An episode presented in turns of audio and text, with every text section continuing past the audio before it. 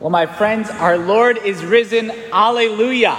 This is our day. This is the day, as Deacon Joe sang in the Exultet, um, praising the wonder of the resurrection. Uh, this, this is the night, right? Like, this is the night, particularly that sets Christians apart, right? This is the night that even now, throughout the world, sets Christian believers apart from worldly vices and the gloom of sin, leading them to grace and joining them to his holy ones. This is the night. This is it.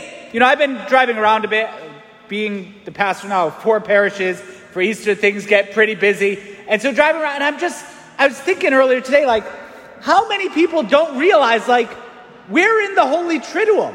Like, this is Easter. Jesus rose from the dead. And today is not about bunnies and eggs, and bunnies don't lay eggs, so I don't even know where that comes from. But that's not what this is about. Jesus Christ is alive. And that is the central belief of Christianity. That is more important than all the other stuff we talk about all year long is tonight. Jesus is alive. We believe, as we prayed with for the last few days, that Jesus is God Himself. God entered into our creation. Jesus is both perfectly God and perfectly man. And that this perfect God and perfect man gave Himself up to die. And that we, His own people, are the ones that killed Him. And He freely died for us. But even death could not stop Jesus. Even death could not hold Him bound Jesus came back to life. He rose from the dead. I've been reading the Acts of the Apostles. I just finished it this morning. And there's a one point toward the end where Paul is telling um, the, the authorities what he believes. And when he gets to the point that, like, we believe that Jesus Christ rose from the dead, they're like, you're crazy. Like, you are a crazy man. But this has become so much that people are like, oh, yeah, well, whatever, resurrect. Like, no! This is the center thing. Jesus is alive. More important than anything else we talk about. This is it. This is why Easter is the highest day of the entire year. Our God came back to life. Death, death, the one thing that every human being knows we can't escape, is actually defeated. We don't escape death, but we are triumphant over it because Jesus broke the prison bars of death. I think that was in the Exultet too. Broke the prison bars of death. And so they cannot hold us bound because Jesus is victorious. The resurrection of our God, the resurrection of the Son of God, is the source of everything else we do. But Jesus resurrection is not just a historical fact for him. It is a historical fact. It historically happened. But it doesn't just stop with Jesus. It's not just like, okay, Jesus rose from the dead, good for him. What about me? Rather, we are given the opportunity to share in Jesus' resurrection. It doesn't just stop with him, rather, it is given, it's a gift to us. And how do we share in the resurrection of Jesus Christ? How is it given to us? Through the sacrament of baptism. As we read in that very last reading from St. Paul, the epistle there, um, are you unaware that we who were baptized into Christ Jesus were baptized into his death? We were indeed buried with him through baptism into death so that just as Christ was raised from the dead by the glory of the Father, so too we might live in newness of life. How do we share Jesus' resurrection? How does the grace of the resurrection come to us? Baptism. And it's in baptism that we are made new. Tonight, we're incredibly blessed that Joseph and Sierra and Al Sharif and Isaiah and Kier are going to be baptized. Tonight, you five will share in the resurrection of Jesus Christ. Tonight, right here before our eyes, you will be buried with Christ in the waters of baptism, and you will rise to new life with him. And each of us who have been baptized, if you had a lit candle on the way and it should have been because you were baptized, it's a reminder to us of the dignity of our baptism. Joseph, Sierra, Al Sharif, and Isaiah, Kier, today is the most important day of your eternal life, not just your earthly life. Today is the most, remember, April 16th, 2022 the most important day of your life. The day that you died with Jesus and rose with him to new life.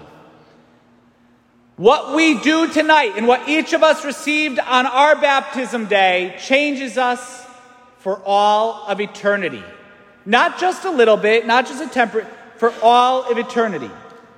We read tonight in our vigil reading, in our vigil, all of the seven readings from the Old Testament. Now, buckle up, we're going to talk about every single one of them, right? Because they all point to the reality of baptism. They all teach us what is going to happen tonight for Joseph, Sierra, Isaiah, Al Sharif, and Kier. And it teaches us what each of us had at each of our baptisms. We began tonight hearing about creation. God created everything. God made the world, He made it good. He created humanity in His own image and likeness. He created humanity to be in relationship with Him. We were made good. But on page two or three of the Bible, depending on what version you have, humanity breaks that relationship. We rebel against God. We were created good, but we get broken by sin. Sin stains God's creation. It breaks us. It breaks our relationship. Adam and Eve had the authority to speak on behalf of all of humanity, and they chose war with God. And we, the inheritors of that human nature, are born into that state of war with God, that state of brokenness.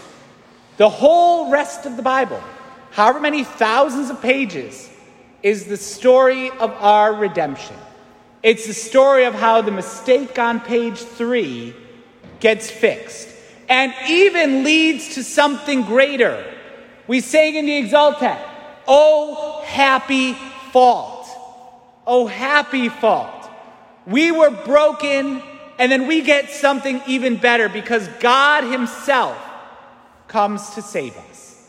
God Himself sets us free. And how does this freedom happen? What needs to happen for us to be set free? It took the sacrifice of the Son of God.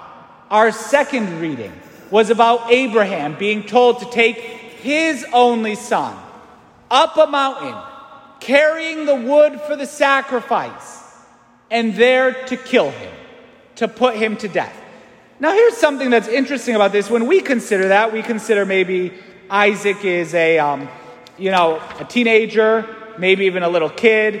But no, the wood that you need to build a sacrifice is heavy, right? Isaac, actually, if you're reading the story, he was probably actually in his 30s. Um, he was actually probably stronger than his father. He freely consented, that means, to what was going to happen. He wasn't forced, he wasn't tricked. He cons- this is what God requires. Okay. But then God stops Abraham. No, Abraham, you don't put your son to death. It's not through the death of your son that we are going to fix sin. Rather, God is preparing us because thousands of years later, a thousand years later, what Monsignor Rotera probably knows how many thousands of years later it was, better than I do. But however long later, generations later, God's own son, carrying the wood for his own sacrifice, the cross, would again climb up a mountain. And there are some theories that maybe the maybe the mountains could be the same, probably not. but would climb up the same mountain, up a mountain, and there he would be put to death. What does it cost baptism? What is the price of baptism? Actually, none of you have asked me. Maybe you asked Deacon Joe before we all met. What does baptism cost, right? Um, pull out the wallet. What does it cost? What does baptism cost? It costs the price of the precious blood of the Son of God. What does it cost to buy your baptism tonight? Joseph, Sierra, Al Sharif, Isaiah, Kier. What does it cost for your baptism? It costs the life of Jesus himself. It cost his blood. He paid tonight, not you. He paid with his blood for your redemption. He's paying for you the price of blood. And he paid for each one of us when we were baptized. God's own little boy, his son, willingly died for us. And so, how does this get given to you? Well, in a little while, you're going to come up to the water. And you pass through the waters of baptism. You're going to get water poured all over your head. It's going to be quite a bit of water. And you will pass through the waters. Just like the Egyptians passed through the Red Sea when they were brought from slavery in Egypt to the freedom of the people of God. So you will pass from the slavery not to Egypt, but to sin through the waters of baptism. And what do we hear they followed as they went through the sea? The pillar of fire. Just as we tonight followed this pillar of fire and smoke from the incense into our church for your liberation from sin. And what do we hear? This is actually a detail that I really love. What happens to your sins when you go through the waters? They all get washed away. They are utterly destroyed. There's a line here that the Egyptians, when the waters flowed back over them, the waters flowed over the whole army. Not a single one of them escaped. Joseph, Sierra, Al Sharif, Isaiah Kier, not a single one of your sins will escape tonight. Not a single one will be left alive. They will all be destroyed in the waters of baptism. And in this, God will wed himself to you. God enters into a covenant relationship with you tonight. We read in that fourth reading the one who has become your husband is your maker. God is no longer a creator to you, He's a father. He adopts you, He enters into covenant relationship with you. It's not just a distant creator God, rather, it's the God who loves you and redeems you, who enters into this relationship with you. The love of God says, my lo- God says, My love shall never leave you. You can never get rebaptized. Tonight changes you for all of eternity. My love will never leave you. My covenant of peace shall not be taken away, says the Lord, who has mercy on you. Tonight changes you for eternity, and you are bound to God, and God will forever, for all of eternity, love you. And so Isaiah went on in our fifth reading. All you who are thirsty, come to the water. The world is so dry, it's so barren. Worldly stuff doesn't have the stuff to satisfy our human hearts. And so we thirst. We thirst for something deeper. All you who are thirsty, come to the water. But tonight, Joseph Sierra, Isaiah Al Sharif Kier, tonight, you are elevated. You're not just set free from sin, rather, we are elevated. We become adopted sons and daughters of God the Father. And so you are lifted up. How high are my ways above your ways, God says. How high my ways above your ways. As high as the heavens are above the earth, so high are my ways and my thoughts above your thoughts. You are supernaturalized tonight. So it's not just a worldly way of thinking, and none of us, Christians, should have just a worldly way of thinking. None of us should just think like everyone else in the world. Our minds have been transformed by the love of God poured out. And so our mind, our thoughts, and our ways become God's ways. Then we go to the prophet Baruch. Every time we reflect, I've reflected on this at Easter Vigil before baptism. I always lose it here. I can't usually keep this one flowing with the rest. But we got it tonight, right? Because what did we hear? That first line from that reading from Baruch. Hear, O Israel, the commandments of life, and listen and know prudence, right action. Baptism changes the way we act. It's not just that you become a, a club member of the church, it changes how we act. Know the way of prudence, know what the right thing to do is. As Christians, we have to act different from everybody else, not just a worldly way of being, but we act differently. It's not just that we say a lot of good talk, but we act on it.